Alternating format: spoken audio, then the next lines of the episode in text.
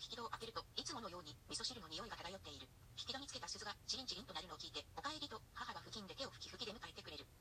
ただいまと山田は力なく答えた。そのまま、いつものように仏壇の前に正座する。しかしその日ばかりは、父の位牌に向かって手を合わせながら、心の中で恨み事を言ってしまった。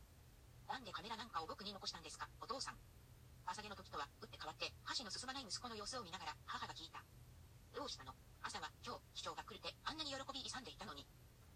加減は無用とは言われていたが、山田は母に、世界一周飛行計画のこと、満州に、中尾を迎えに行ったこと、その引長が初出社することなど、細やかに伝えていた。この母が、他社にうっかりと息子の会社の一大事を漏らすはずは、なかった。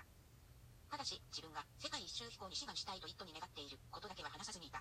願ったところで叶うかどうかはわからなかったし、無用な心配をかけたくなかったのだ。無事着任されたよ。これから、乗組員の選定に入って、7月上旬には、世界一周飛行計画を、本市1年で打ち上げるとさ。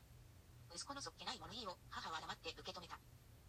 食事を終え、いつものように今日の出来事を報告するでもなく、自室に行こうとする山田を、お待ちなさいと、母が呼び止めた。何を隠しているの？